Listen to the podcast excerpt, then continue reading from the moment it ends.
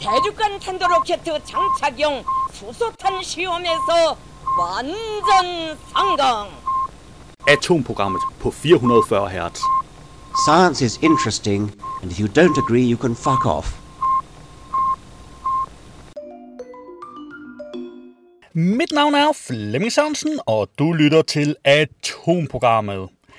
Jeg har en stak nyheder med. Jeg har blandt andet: gammel middelaldermedicin kan måske hjælpe mod en af verdens store udfordringer. Jeg har også: forskere har vækket 100 millioner år gamle mikrober til live. Mystiske elefantdødsfald i Botswana kan skyldes naturlige giftstoffer. Det er en løbende nyhed, der har været over nogle, i hvert fald nogle uger. Det føles som om det kunne have været måneder. Jeg har undladt dem, fordi der ikke har været nogen sikker viden, men nu begynder man at have noget, der ligner sikker viden. En af Stonehenges hemmeligheder afsløret. Og mærkelig stenæske med lille bitte lama indeni kan måske være brugt i menneskeofringer. Sådan er fiskehan blevet til en penis med et hjerte.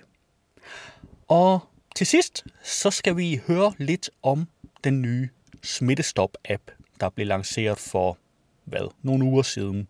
I sidste uge hørte vi jo, at hvordan det foregik at blive testet. Nu tænkte jeg, nu tager vi et kig på Smittestop-appen. På BT fandt jeg: gammel middelaldermedicin kan måske hjælpe mod en af verdens store udfordringer. Når bakterier udvikler modstandsdygtighed over for antibiotika, kan det resultere i op til 10 millioner dødsfald om året i 2050, anslår Verdenssundhedsorganisationen WHO. Nu kan der være hjælp at hente fra et overraskende sted: vores forfædre fra middelalderen. Det indikerer et nyt studie fra University of Warwick i Storbritannien, hvor forskere har undersøgt en gammel middelaldermikstur. Balds øjensalve hedder middelaldermedicinen, som forskerne har genskabt fra et 1000 år gammelt manuskript. Miksturen er en af mange opskrifter på lægemidler i en stor bog kaldet Balds lægebog.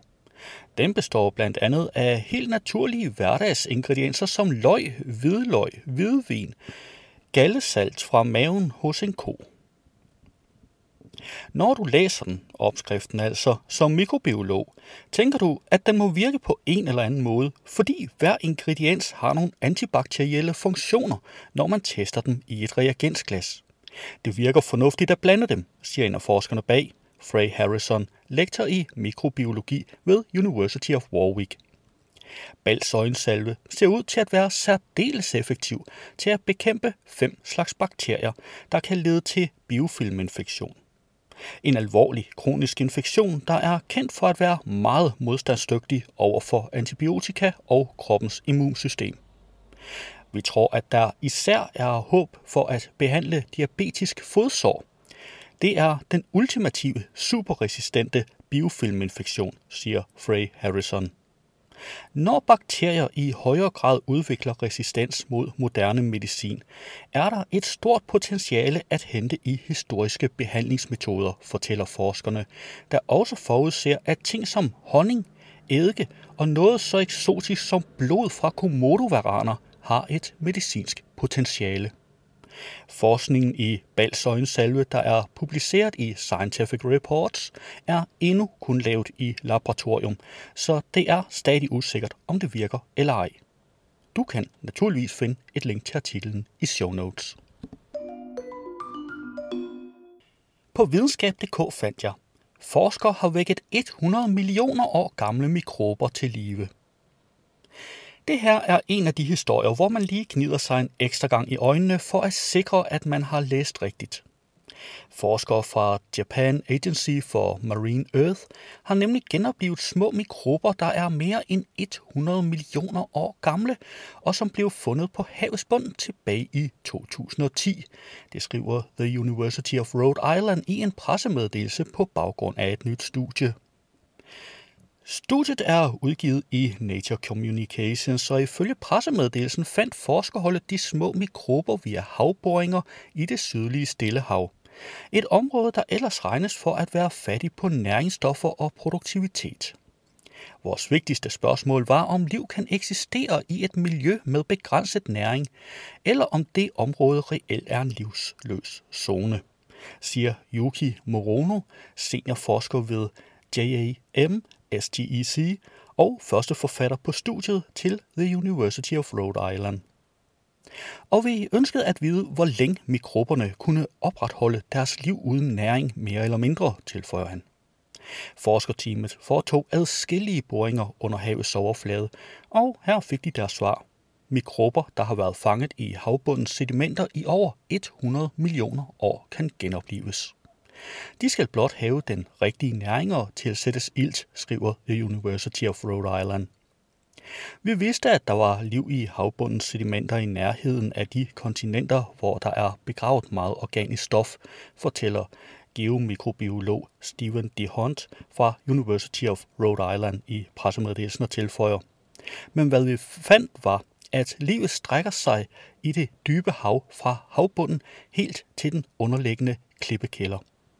De tussegamle mikrober fik under forsøget et boost af ilt og blev fodret med et underlag indeholdende kulstof og kvælstof, deres yndlingsspise, inden glasset så blev forseglet og først åbnet igen 21 dage, 6 uger eller 18 måneder senere.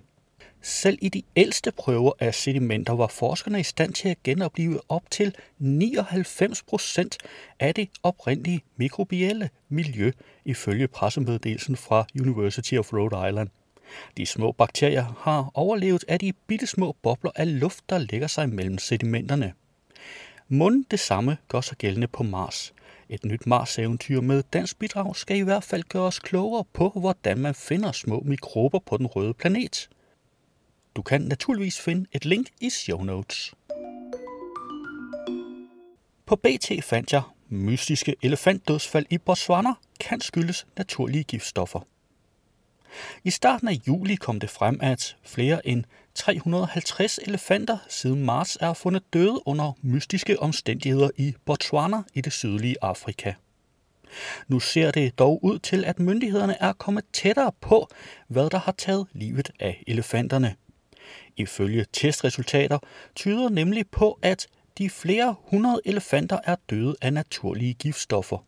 Myndighederne i landet har indtil videre udelukket miltbrand, der sidste år tog livet af omkring 100 elefanter i området som dødsårsagen. Også krybskytteri er blevet udelukket, da elefanternes stødtænder var fundet intakte.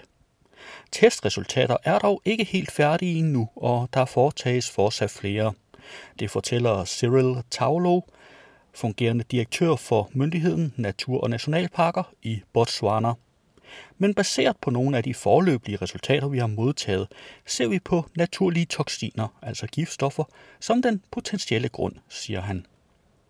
Han fortæller, at nogle bakterier naturligt kan producere gift, især i stillestående vand. I begyndelsen af maj blev der fundet 12 døde elefanter i et delta i Botswana. I midten af juni var det steget til 169 døde elefanter, og det er ifølge myndighederne siden steget til 281. Uafhængige observatører anslår dog, at flere end 350 elefanter er døde under mystiske omstændigheder. Botswana har verdens største elefantpopulation. Den estimeres til at være på 130.000 individer. Du kan naturligvis finde et link i artiklen, inklusiv billeder, i show notes. På BT har jeg fundet en af Stonehenges hemmeligheder afsløret. Videnskabsfolk har endelig fundet ud af, hvor de mega store druidiske sten, der er brugt til opførselen af det ca. 5.000 år gamle Stonehenge-monument i England, kommer fra. Et lille eksemplar af en af stenene, taget af en medarbejder i 1958, har afsløret, at de 20 ton tunge sten kommer fra Westwoods i Wiltshire, kun 24 km fra Stonehenge. Det har researchere fundet ud af ved at teste stenene geokemisk tilbage til deres oprindelse, oplyste de. Robert Phillips arbejdede for et diamantsliberi, og han var ansat for at forstærke en af de druidiske sten med metalstænger for mere end 60 år siden. Mens han arbejdede på Stonehenge, fik han et lille eksemplar af en sten som souvenir. Han tog den med sig, da han emigrerede til USA. Der sad den, næsten uden at nogen vidste noget om den, indtil han ønskede, at stenen skulle sendes tilbage til England, da han fyldte 90 år. Robert Phillips døde tidligere i år. De druidiske sten blev opsat ved Stonehenge omkring år 2500 før vores tidsregning. Den højeste er 9 meter høj, og den tungeste vejer 30 tons. I Stonehenge udgør stenene den ydre cirkel og den centrale hestesko. De er enorme, siger David Nash. Han er geolog ved Universitetet i Brighton, og han leder studierne. Nu skal forskerne prøve at finde ud af, hvordan de druidiske sten blev flyttet fra Wiltshire til Stonehenge. Man antager, at de blev trukket på et slædesystem. Når man tænker på størrelsen af stenene, må de enten være blevet trukket eller flyttet på ruller til Stonehenge. Vi kender ikke den nøjagtige rute, men i det mindste kender vi nu startpunkt og et slutpunkt, siger David Nash. Videnskabsfolk har ikke lov til at udføre såkaldte destruktive test på selve de druidiske sten, der er opsat ved Stonehenge. Derfor kom stenen fra USA næsten som en gave fra himlen. Den gav dem nemlig mulighed for at lave et geologisk fingeraftryk af den druidiske sten. Jeg håber, at det vi har fundet ud af, vil gøre det muligt for folk at forstå endnu mere om det enorme arbejde, det har været at konstruere Stonehenge, siger David Nash. Du kan naturligvis finde et link til artiklen, inklusive billeder, i show notes. På videnskab.dk fandt jeg mærkelig stenæske med lille bitte lama indeni, måske brugt i menneskeofringer. En 500 år gammel stenæske med inkaofringer er blevet fundet i søen Titicaca i Bolivia. Indeni fandt man en lille bitte lama lavet af skallen fra et bløddyr og et tilsvarende lille bitte guldarmbånd. Genstandene er tilsyneladende blevet brugt i forbindelse med blodige menneskeofringer, som inkafolket var kendt for at give til floden. Det mener i hvert fald arkæolog Christophe de Lera ved Free University of Brussels i Belgien. Han har nemlig tidligere fundet den særlige parring af lignende ting som lamaen og armbåndet på steder, hvor man ved, at inkerne for mange år siden foretog menneskeofringer. Opdagelsen fører mere til forståelsen af hele floden som hellig for inkafolket. Inkariet fandtes fra ca. 1100-tallet frem til 1533 og var på sit højdepunkt den største civilisation i datidens verden. Den sidste inkakejser blev dræbt af europæerne i 1533. Du kan naturligvis finde et link til artiklen, inklusive billeder, i show notes. På Ekstrabladet fandt jeg: sådan er fiskehand blevet til en penis med et hjerte. Tudsefisken, der er i havtaskefamilien, er ikke ligefrem en Adonis. Det gælder ikke for hunnerne, men bestemt heller ikke for de meget mindre hanner. Heldigvis lever det usædvanligt grimme dyr dybt under havets overflade, hvor mørket er meget tæt. Når tudsefiskene lykkes med at finde hinanden, satser hannen næsten alt han har, undtagen sin penis og sit hjerte. Under parringen sætter hannen sig fast som en parasit på den meget større hund.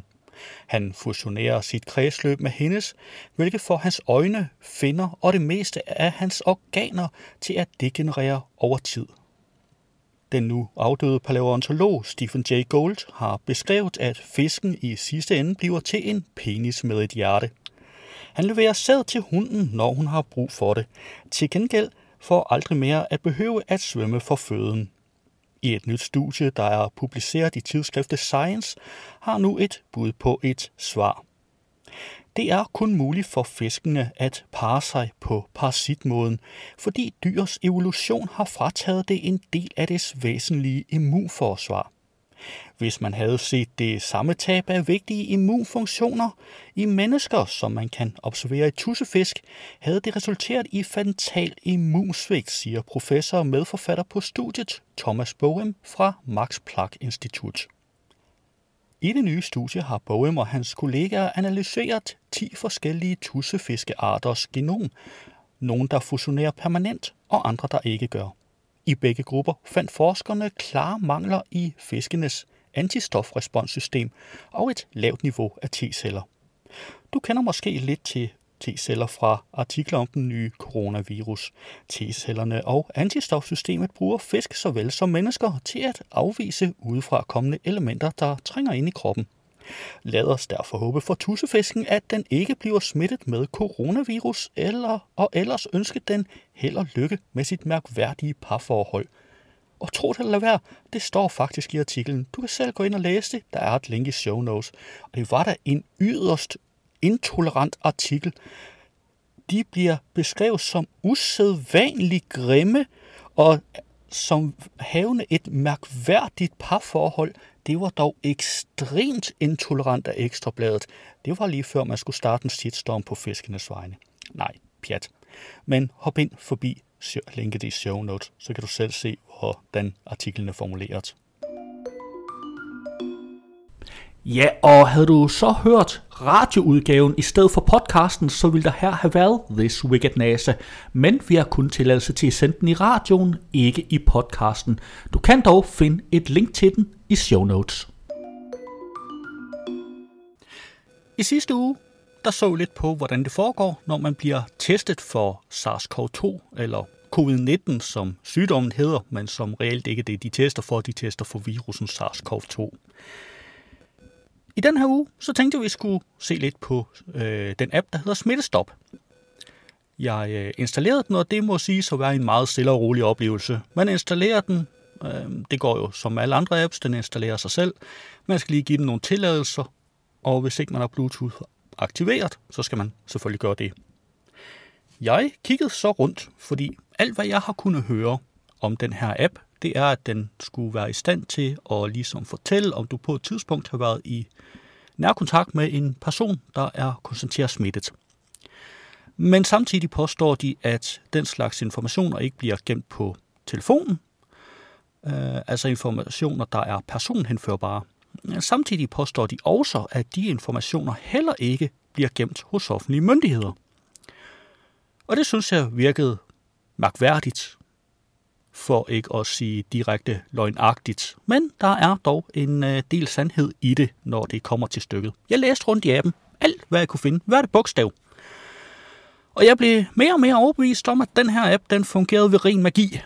Fordi det blev ved med at blive understreget, at de gemmer ikke personhenførbare oplysninger på brugernes telefoner om andre brugere af appen.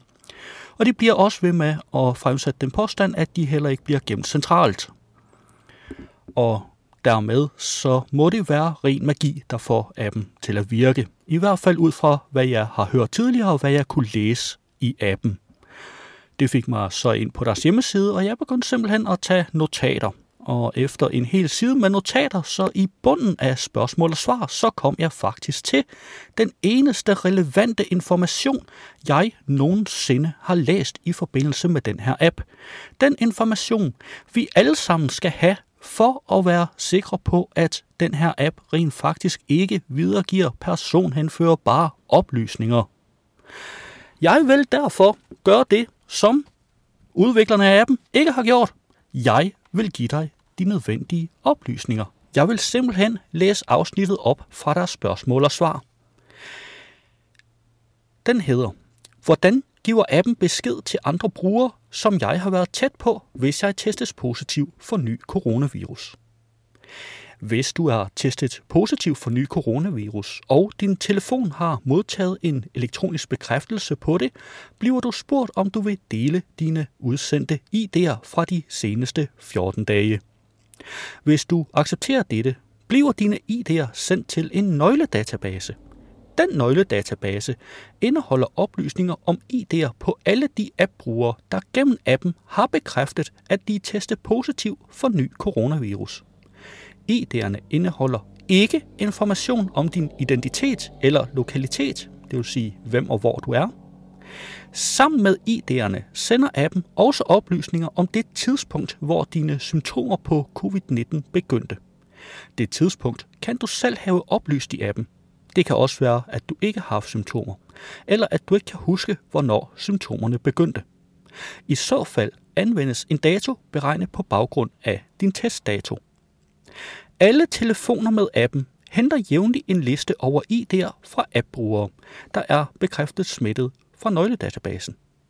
Det vil sige, de ID'er, der har været tilknyttet personer, der er bekræftet positive.